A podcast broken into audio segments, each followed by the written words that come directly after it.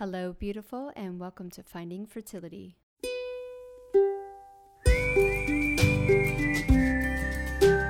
I'm your host, Monica Cox from FindingFertility.co, and I created this podcast to help get you to start thinking outside of the box and realize that your infertility might have nothing to do with your lady bits. Rooted in functional medicine and personal experience, Finding Fertility is all about looking at the whole body and finding the root cause of your infertility. Finding Fertility does not diagnose, prescribe, or treat any issues of infertility. But what we do is take a holistic approach and improve your diet and your lifestyle to get you steps closer to creating your dream family. Just by being here with me, listening to this podcast, you're already going down the right path to making your dreams come true.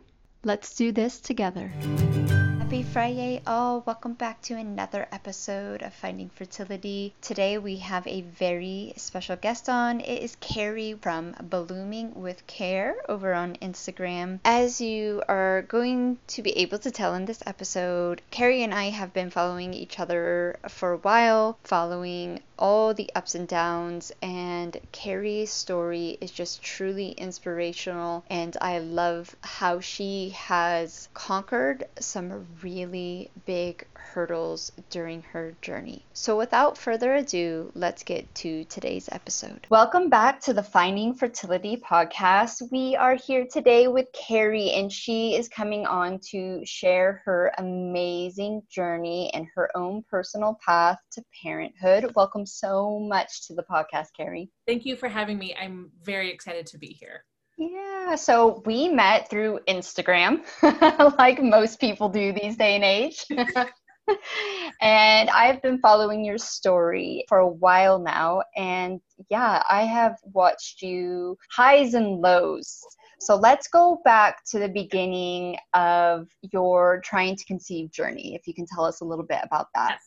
Yes. So my husband and I got married in 2014 and we started trying right away. We tried happily, I will say, probably for about a year. And then it became, I mean, we were happy together as a couple, but sex became prescribed and timed and it took a lot of the fun out of it mm. and then we tr- so we tried naturally for four years it took me a long time to i think admit that there was something that needed to be addressed and I really had a hard time seeing friends and family become pregnant and kept on the hope train that it would just happen for us. But we needed science. So we finally, four years in, we went to a fertility specialist in Northern California. And my husband has a low sperm count. So we became great candidates for IVF. We did our first transfer. I became pregnant and then had a miscarriage. And then we did our second transfer which is where I carried Clementine for eight months, but developed a rare liver pregnancy disease, and we delivered her stillborn in May 2019. Yeah, it's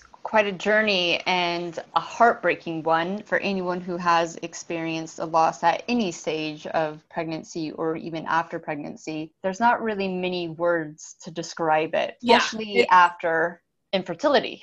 Yes. And that's what I think about how, you know, I, I remember when we first started IVF, we were hopeful, but I remember people saying, you know, like, oh, we're so excited for you. And we weren't very excited to be doing IVF because we didn't want it to have to go that far. But obviously, we were in it to win it and it still was really difficult. And then being pregnant after a miscarriage was very difficult for me. And then losing clementine you know turned our world upside down. And i was told that i should probably not be pregnant again because it will it would most likely happen again the cholestasis of pregnancy which was the disease that i had. And honestly when the doctor said that i felt I felt almost a relief because mm.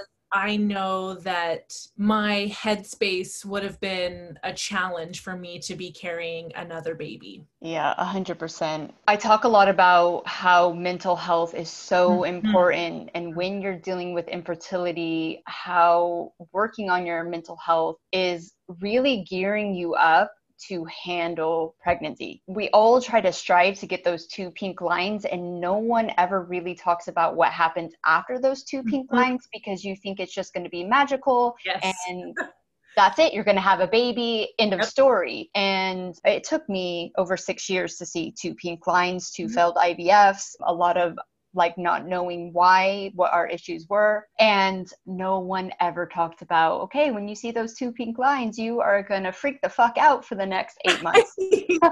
and I think when we became pregnant with Clementine at the fertility clinic, they, you know, like you graduate and you don't mm-hmm. come back to mm-hmm. the clinic anymore, you get your own doctor. Yeah. And I remember that day that we left, I was like, I am not prepared for this. Like there's 100%. so I remember like they kind of almost had to like escort us out because I just kind of stood there like I'm not, we're not done. Like, yeah, I, yeah, hundred percent. It's a lot of that mental, you're right. Like you said, like the mental health comes in so much for that. And, and, you know, I have been working on my mental health, gosh, really since probably about two years into trying for a baby because I became depressed and anxious just trying to where I I sort of lost a lot of goodness in my heart. I became very bitter and angry and I didn't want to live that way.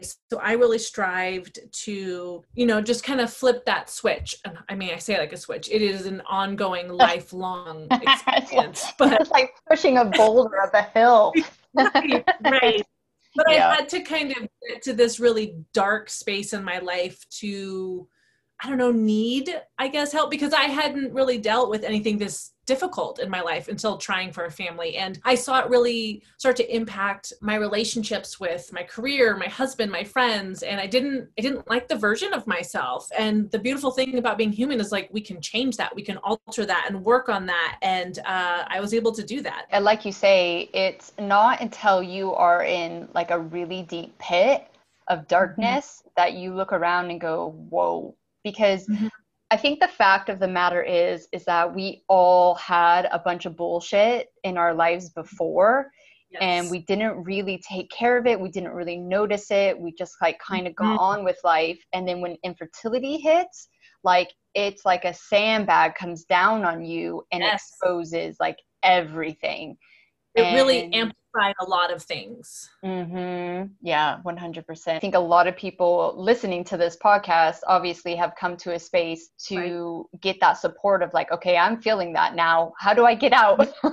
Right. where's, right. where's my, yeah. And I, because I remember like I had some really good friends in my life that, well, I thought they were good friends, but I feel like with infertility, it really kind of exposed a lot more. I think I needed more in life, and I had never really done that. I didn't even know how to give it to myself.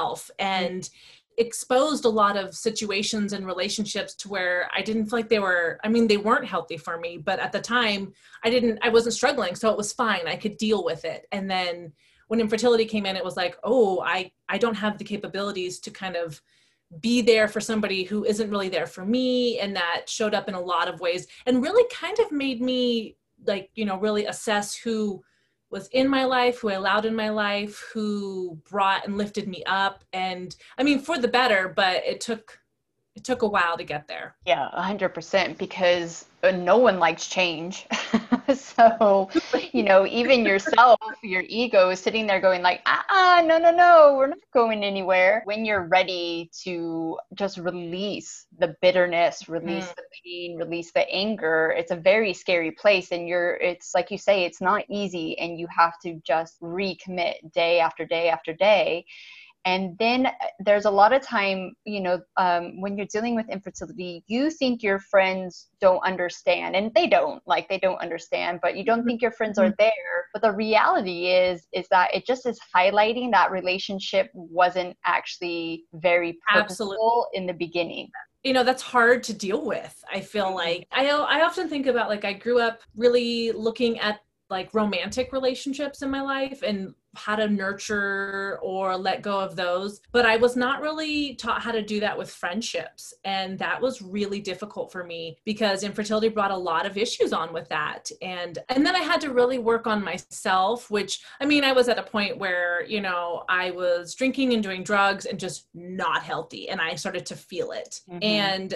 i was like okay I, I need to look at this. And I, I started really working on myself. And then even in working on myself it created more of a distance between people kind of like you said of like those relationships weren't really the best to begin with But when I started taking care of myself, I felt like it made a lot of other people uncomfortable, probably because they were abusing boundaries that I was starting to put up and it was, you know, showing up in their life. And that was also a weird shift for me of like okay no i am feeling well but now i have to like make new friends which was weird but i mean not all friends obviously but you know it really highlighted some of those uh, relationships that just weren't as supportive as i had envisioned yeah, and you kind of become in the beginning, well, I know I did kind of I'm thinking that I'm better than them, mm-hmm. which it's not. It's just mm-hmm. like, okay, I need to change because I'm not going to be like you. I can't drink, do drugs, and eat a normal diet and get pregnant. That wasn't me. That, you right. know, I mm-hmm. had to mm-hmm. change to get what is so easily given to other people. They kind of looked at that like, oh, well, you think you're better now because you changed your diet. I'm like, mm-hmm. no, I just have to change right. my diet.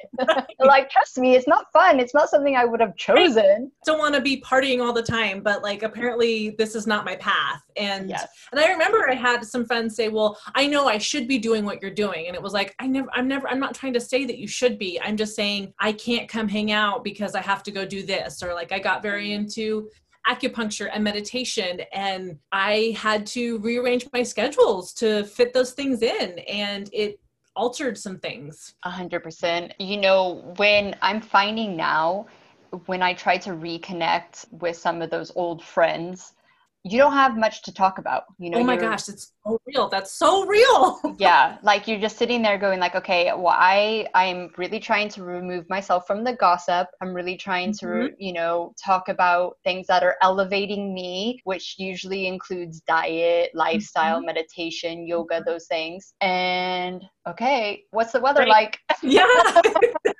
yes, I have definitely felt that. But also on the flip side of that, I have now new amazing relationships in my life because of the new ways that I am living. And I remember trying to, one of my current best friends, I remember trying to, like, I wanted to hang out with her, but I felt like it was like dating. Like, I had to, like, yeah. you know, like call her because we hung out in groups, but I was like, I kind of want to hang out with her by our, ourselves. Like, I feel like we're on the same page. And I felt like I was dating. And it was yeah. so nerve wracking. But, you know, she was like, oh my God, yes, I'd love to, you know, I do yoga. And oh, this is the app I use to meditate. And have you seen this gratitude journal? And it was like, oh, I knew you were a person for me, but I you know, it's scary. It's vulnerable. You have to put yourself out there and be like, do you want to hang out with just me? I know, right?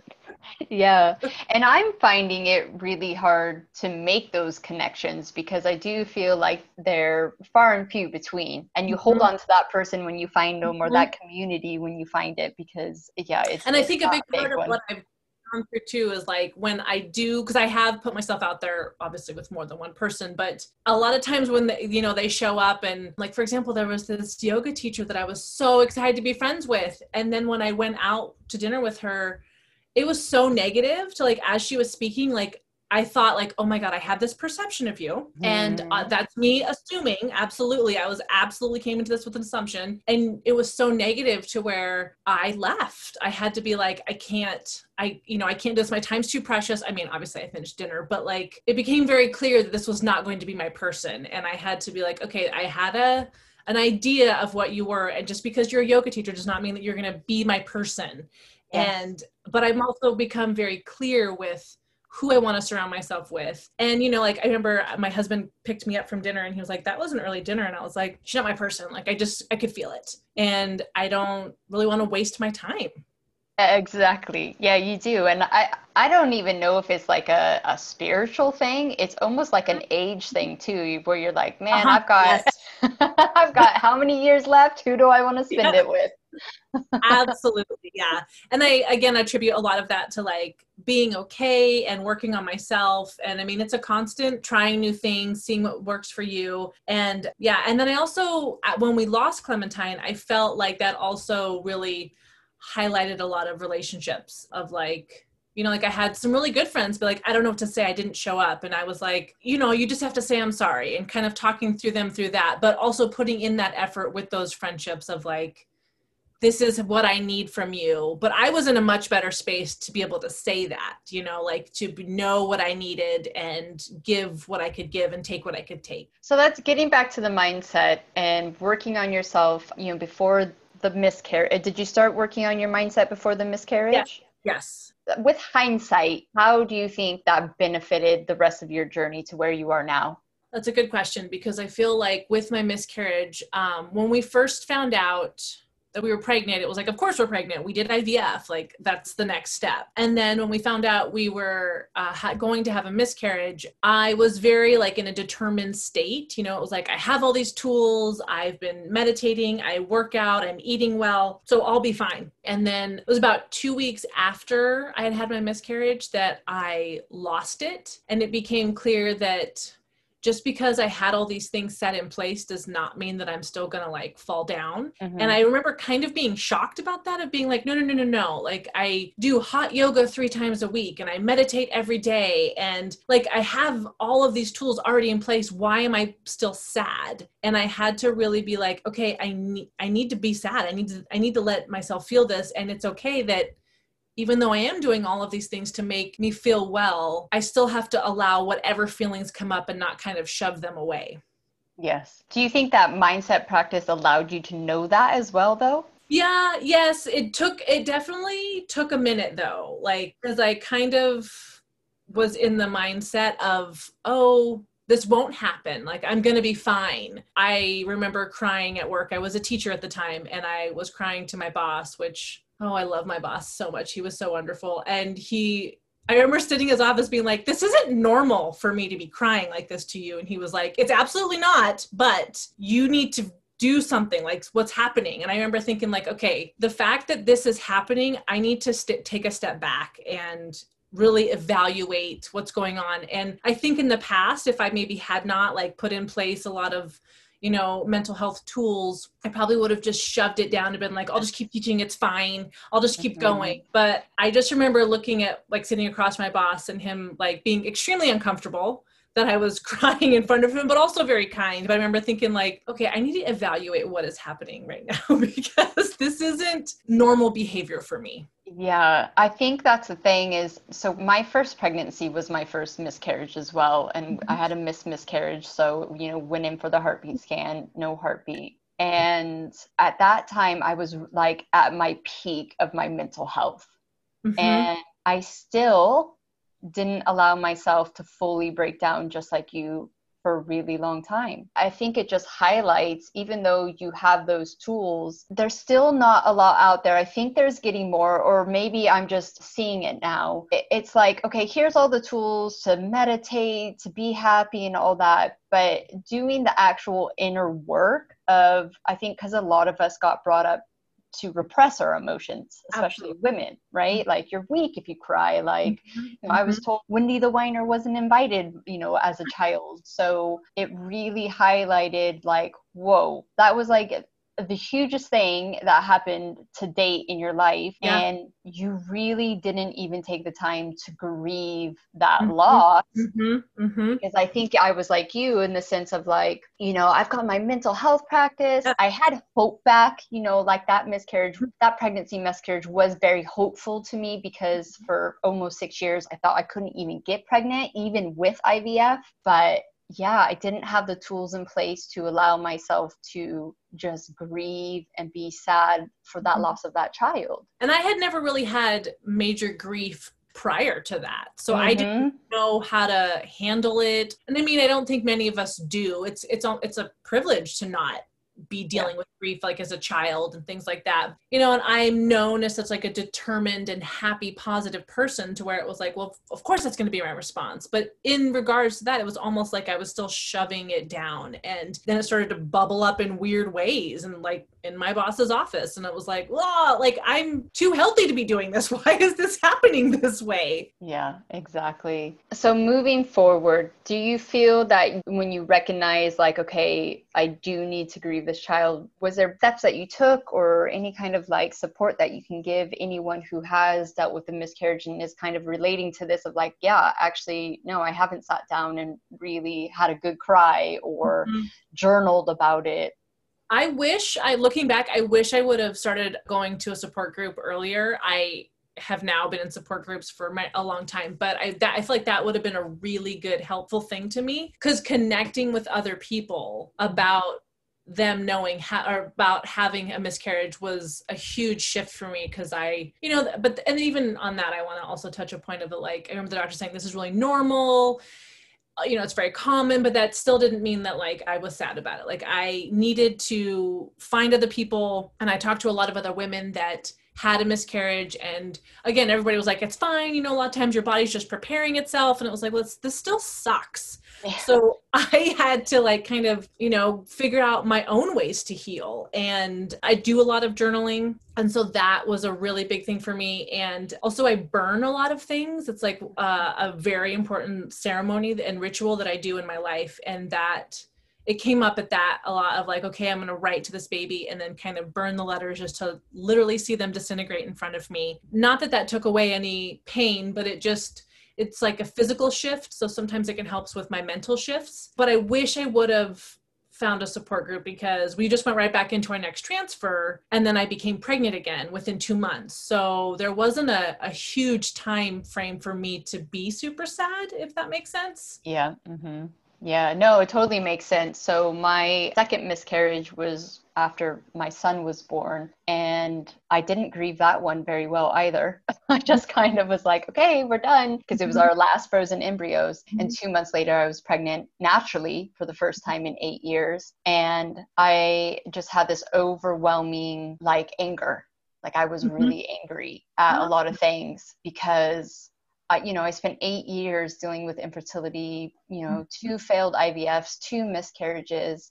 And not that it was easy to fix my autoimmune issue, mm-hmm. but I had to fight so hard to figure it out for the first, you know, one mm-hmm. and, you know, make all the changes seemingly on my own, even though I did have support here and there. But I was pissed that this information wasn't out there for women yeah. at that time you know? And it was funny to have all those mental like you know practices and awareness to be like wow you're angry? Like you you finally got what you wanted.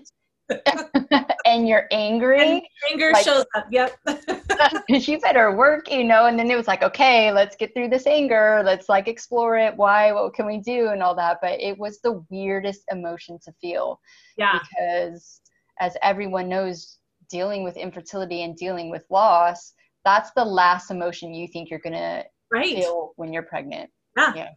And I, I, think it's so much more common than we think or talk about because even when I was pregnant with Clementine, I wanted to like shout from the rooftops that I had I had done IVF. Like this wasn't like an easy thing for me to get to this space. Mm-hmm. And I would throw it into conversations whenever I could just to be like, just so you know, like this is where I'm coming from. and like this wasn't easy.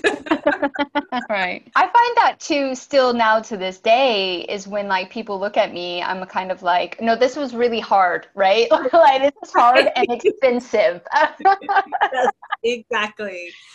Just like this didn't really happen easily you know? Like i didn't just decide to get pregnant and i'm pregnant because some people can do yeah. that and yes. I know. I even find I, um, you know, the distinct look uh, from a woman who's dealing with infertility when she looks at you and your children. And I've uh-huh. seen it several times. And mm-hmm. I just want to turn around to her and go, girl, I feel you. I've been mm-hmm. there.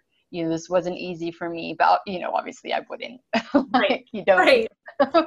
but yeah, it's a surreal, surreal. Emotions are so surreal. And like you say, it is a forever going, mm-hmm. consistent um, learning experience in your life. And you know i just did another podcast the other day and we talked about the physical and the mental. So for me obviously i needed to change my diet to even make healthy embryos. Um, mm-hmm. that's how sick I didn't even know I was. If you looked at me, I was perfectly healthy, normal, didn't have any issues, but I was so sick that I wasn't even making good eggs, you know, good egg quality. But the mental side comes in, and I talk about how powerful the subconscious mind is. And I do believe that you can actually heal most things through just physical thoughts. Mm-hmm.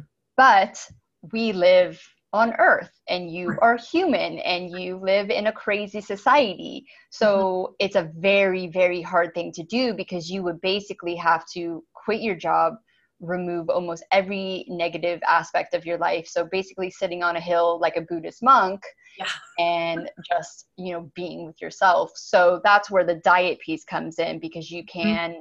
Kind of speed up the process by eliminating Absolutely. those inflammations and all that type of stuff. But your mindset is, like you say, you get to choose it. Mm-hmm. And like that made me think of when, like, when we first lost Clementine, like that first few weeks, I uh, became very strict with my food. Except I did, we did have a lot of cookies. I will say that, but for the most part. um we had a friend of ours had done a like like a meal train and most people had known that like i eat pretty healthy and so they showed up with really healthy food and i didn't drink at all for like two months. And the clarity that i had in my brain and it was also i know you know grief brain but like i felt very clear and precise with so many things like almost more than i ever have in my life. Mm-hmm. and i i kind of did that on purpose because i wanted to i wanted to feel whatever came up and i didn't want to hide it with alcohol. I didn't want to you know shove a, a, ton of unhealthy food into my body to like make me feel different. I was very clear that i wanted to feel everything that i could and in that regard it was almost like i didn't well, i mean i cried a, quite a bit but like i was much bubblier than i expected. I think i i was able to see a lot more greatness in it than i expected. And i attribute a lot of that to i mean obviously having these mindset tools already set in place but i think that the food was a big part of that for me. I was very strict with it and i felt almost like floaty-ish? I don't know how to explain it but like in a very healthy way. I mean the gut microbiome is you know the science behind it now is mm-hmm. so strong. Not just like i got told it was made up science during my journey. You know the gut brain connection is the real thing. When we do you know introduce foods that are inflammatory for us and especially alcohol that just explodes your gut microbiome and then it like you say it just numbs you. It just makes everything worse. And i still to this day struggle with alcohol. And not that i'm like hiding a bottle of liquor under my bed. Right. it's not like that type of struggle. But you know i quit alcohol several times like obviously during my pregnancies. Mm-hmm. i would go cold turkey three months before any transfer. And I, I you would think like wow, okay, I've done this several times for really long periods. Why do I still get in these deep, dark places where I reach for alcohol to escape it? Mm-hmm. Mm-hmm. I have to say personally, because I feel I feel that very similarly. But with this pandemic going on, because I feel like the majority of times I'm drinking is I'm out in the world, like at a restaurant or at a bar with friends, and now that's not really happening that like I have cut back on my drinking almost like unintentionally, which has been a nice benefit to where I'm like, oh, this is just what happens at home now because I don't really drink at home. I do, but not as much as I used to. And it's been kind of nice. Yeah, I mean, once you finally get to that place of awareness, and I, when people ask me for advice with that, I just say every night you go to bed, no matter if you've had a drink or not had a drink, you just tell mm-hmm. yourself you're going to do better. I'm not going to drink tomorrow. And you just yeah. keep telling your subconscious mind I don't need it, I don't need it, I don't need it. And eventually you will get to a place like I'm a like I'm just like you, a much better place with alcohol than I used to be. It used to be a drink every single night, you know, only yes. like maybe three, but you add 3 uh-huh. up over five nights, you're already at 14 right. units. And then it's the mm-hmm. weekend and you ain't even counting right. your units. exactly. You're like, okay, I'm a five foot five little girl and I'm having like over 25 units in a week. Like, yeah. no wonder I'm dealing with infertility. So, I, I, definitely think both for me is really important. What has been your biggest go to after the loss of Clementine? Like, what do you feel has really got you through this time? I would definitely say meditation. I did it prior to Clementine pretty regularly, but I think I used it in the beginning right when we lost her to almost like take me to her. Like i felt and to this day when i meditate like i she comes up a lot and i feel her with me. Mm-hmm. and i almost became addicted to that and it became like a good i guess addiction if the right that's the right word for me to do to be like i need to go sit for like 20 30 minutes and kind of just be with myself. And in return she would she showed up with that And I noticed a lot because since I've lost Clementine, I've almost meditated almost every day, which is like a big, that's a big deal for me. I usually would do like three to five times a week. But now if I miss a day, I can feel it. Mm-hmm. And I just feel like the flow of things off for me. And meditation has just, it's completely changed my life. I I crave it when I don't have it. A lot of times before like I make a big decision or a big venture or something happens, I will meditate. And it really helps me get in tune with my intuition and my gut. And I have always, I always used to say that my gut has always been very loud mm-hmm. and I mm-hmm. didn't always listen to it and it would always be right. And I was like, oh yeah, I remember that feeling or that thought that I had. And I totally was like, shh, no, I'm not listening to you right now. And it usually did not turn up well, but now it's such a guiding light and source for me that it was a big part of a reason why I quit teaching because I knew that it was very stressful for me. And I wanted to transition into life coaching women that are dealing with fertility and just kind of surround myself with like minded people in that way. And it has brought me so much greatness. So, really, really trusting your gut. And the way that I have done that is connection with uh, meditation for sure. It's so powerful. And there's so many different ways to do meditation. So, it's really about exploring what works for you because not all of us can sit on a pillow like in the beginning. So, there's lots of different ways. But yeah, I definitely agree. I'm the same way. Like, you, I can really really feel it in my life. Like there's been periods, even even during the pandemic, where I've I've lost, you know, that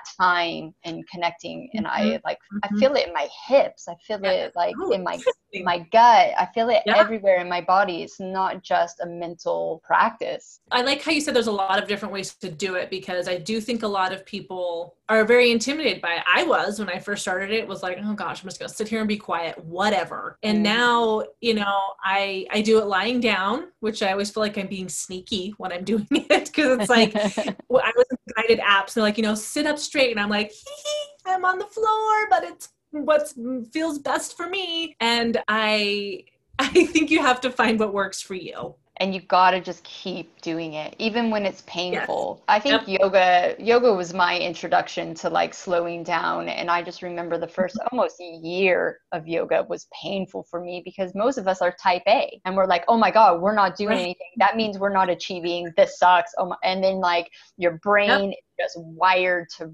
like talk shit to mm-hmm. you all the time and then you're making up stories that aren't even like real and you're like so yeah i would that would be my best advice is just keep going every day do something and eventually it's just like working out right? Like you can't expect to just like go out and be able to run five miles. Like you have to work yourself up to that kind of process? I think about when I was teaching, I did a lot of meditation in the classroom, and I would tell the children, you don't have to do this. You just have to, like, you can't bother other people, though. So, like, you can just sit and be quiet, which is kind of meditating in itself, but I would never tell the kids that.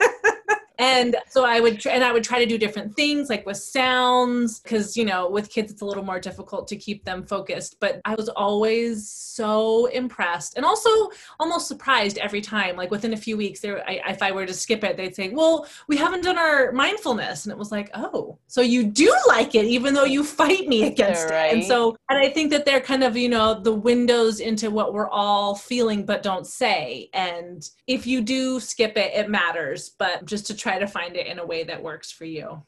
Yeah, 100%. And I mean, that's amazing you were teaching it because I mean, I feel like that's why a big part of why a lot of women deal with such big issues during infertility is because none of us were taught that.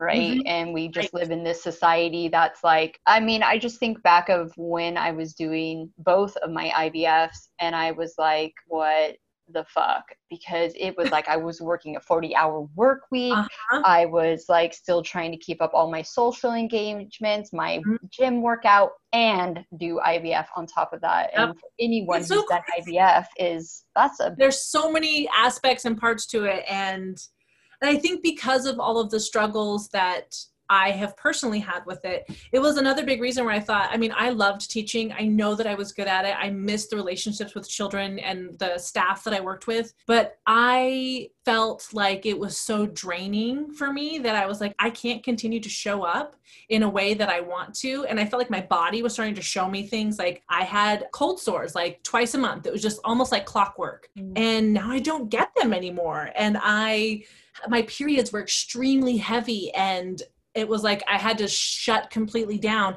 And now that's not the case anymore. And I think I was doing so much you know, like you were just saying, like adding all those things into my life to where it was like, I need to pick and choose what I think is going to be important and, you know, valuable to me. not to say that teaching's not valuable because, dear Lord, our teachers amazing creatures. But I was so exhausted by it. It was like, I can't physically do this anymore. Yeah, exactly. And, I, you know, that's the other thing I tell my clients or anyone that asks is like, you can have the perfect diet, but if you're stressed out, that's right. going to fuck you up yeah. Like I remember I started taking prescriptions for my cold sores and they were working and it was like, oh, okay. But then I remember when I stopped working and I stopped taking the prescription and they weren't showing up and it was like I don't think I'm fucking stressed. Like I think that's what's happening is that I'm not like functioning at like 300% from like 8 to 2 p.m. because that's what I was doing. And then, you know, you just have to clean and get everything ready for the kids the next day. But like, you're on such high alert when you're teaching that my body was like, help, help. Like, you're not listening. We're struggling here. And I was like, no, I'm getting a great paycheck. Please be quiet. Right? benefits.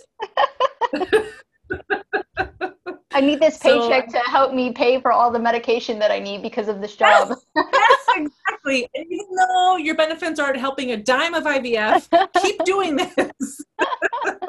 it's just absolutely insane where we get ourselves to you know like how mm-hmm. we let this you know society almost like brainwash us into thinking that we are actually super overachievers and absolutely amazing because we can work a full-time job and do ivf at the same time it's like whoa maybe you wouldn't need ivf if you you know re restructured right, your exactly. life I, you know i remember like going into the bathroom at school and like giving myself shots right. and it's just mm-hmm. such a I mean that's it's needed and i think people do that and that's but you just have to make that decision. But when we lost Clementine, I lost Clementine in May and school was out in June. I, you know, I called my boss and he was like, You're not coming back to obviously it was like two weeks of school. I, I didn't come back and was excited to come back the next year because I was in a new grade level and I had some friends on my team and I was looking forward to it. And then in October of that school year, my mom was diagnosed with cancer and I was like, I'm out. Like I I already know what it's like to show up here really exhausted and sad and trying to be like almost like putting you know this carry on the shelf while i go to work and then picking it back up when i get off work so i can feel my feelings and then putting it back on the shelf when i go to work. And i didn't want to do that with my mom. I, I just felt like i'd already been through so much shit to where it was like i'm not going to be here. Like i love you guys. I told my boss like i gave i think i gave him like five days and i was like i'm out. Like i can't i just can't i just know it. Yeah. and i almost feel like it was a big push for me to be like, what do you want? You said you didn't want this, but you're still showing up. So what's happening? Mm-hmm. Yeah, hundred percent. It's it, it's so hard to get away from what you think you know everyone else wants you to commit to and letting uh-huh. those people down. But in mm-hmm. reality, you are really letting down yourself and your higher purpose of the people mm-hmm. you're really supposed to be helping. Right. And I feel like when you're really honest and authentic with yourself, they'll still show up for you. Like I'm still very close with my previous principal, like because we're, you know, we had built this relationship because I remember thinking like I'm gonna miss out on all this stuff. Then it was like, no, like good ones are the ones that you that really matter. They'll they'll still show up.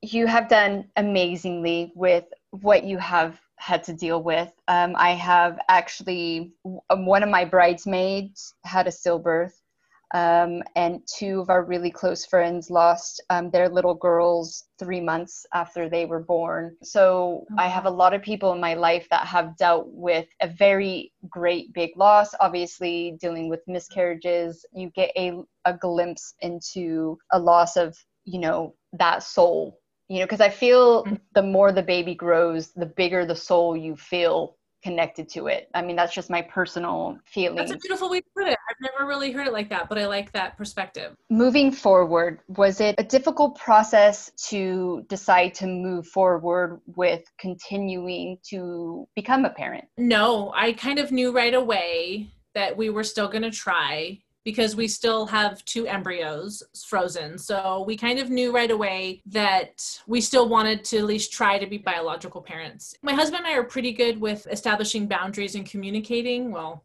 I know that I make him work on that. I don't know if he'd be so open to it if I was like, let's talk about boundaries. What do you feel about this? I think that with my husband and I establishing really strong boundaries, we kind of knew that since we had two more embryos, we wanted to try to get our biological children in our lives via this way. And when we decided to do surrogacy and we put it out into the world, we actually had multiple people offer and step up. And it was, and I remember it was like in November, I want to say, we were I was kind of like, let's look into adoption. And my husband said, I really feel strongly about our last two embryos. And he didn't really feel strongly about many things. So I was like, sure, if this is what you're feeling, but let's give it till like, like I only want to mm-hmm. give us like a boundary on. It. And then within weeks, someone showed, like people started showing up and it was like, oh, okay, we have options. Let's try this. Yeah, that's so amazing it is amazing when you put out what you want to the universe what the universe gives you back and you don't really realize it I had no idea that anyone would offer, you know, like it didn't feel like that was a thing. And then multiple people, and it was like, oh, well, let's start the process. That's amazing. And right now you're in the process, and our fingers are completely crossed yes. for you. Thank and you. we're really excited to just, well, I am following you on Instagram to when you're ready you know share your experience with surrogacy yeah. Because a lot of infertility isn't talked about and especially miscarriages and stillbirth and mm-hmm. surrogacy and all the different ways that are available to us now to become parents and i think it's getting there i think a lot more people are starting to yes i know, do too but i think i mean personally i think it's just starting to upcome but maybe i wasn't aware of it i think you mentioned that before maybe i wasn't looking for it before so i didn't see it and yes. i want to acknowledge that but i do see a lot lot more of it these days.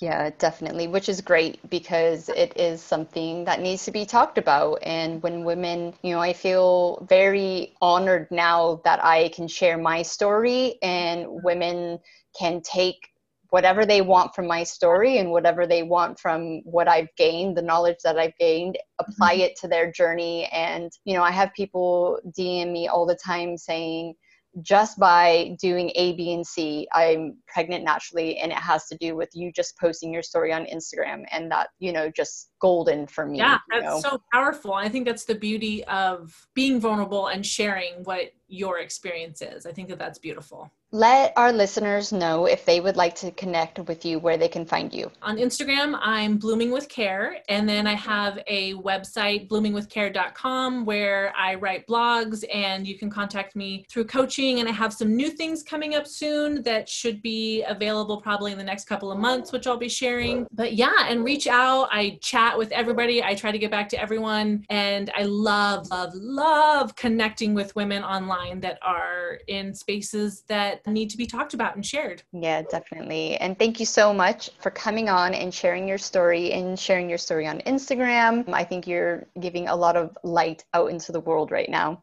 Thank you. And I really want to say I appreciate your support. I, I'm pretty sure you were somebody that sent me a gift with yeah. it, was, it was one of the sweetest, most beautiful things. I feel like that's the beauty of social media, and I appreciate your support in that. Yeah, I mean, it was the least I can do. We feel it, right? Like, even though I never met you, watching your journey and then seeing that heartache was just like you feel it in your bones. You know, you know, and that's the least we can do for each other when we can is be there. Thank yeah. you so much once again for coming onto the podcast, and yeah, we will stay you. connected. And thank you very much for listening. Yeah, thank you. I appreciate it. Thank you once again for tuning in to the Finding Fertility podcast. If you're loving this podcast, please leave us a rating and review and let us know how this podcast is supporting you to get steps closer to creating your dream family. I hope you have a beautiful weekend and we will see you next Friday for another episode of the Finding Fertility podcast.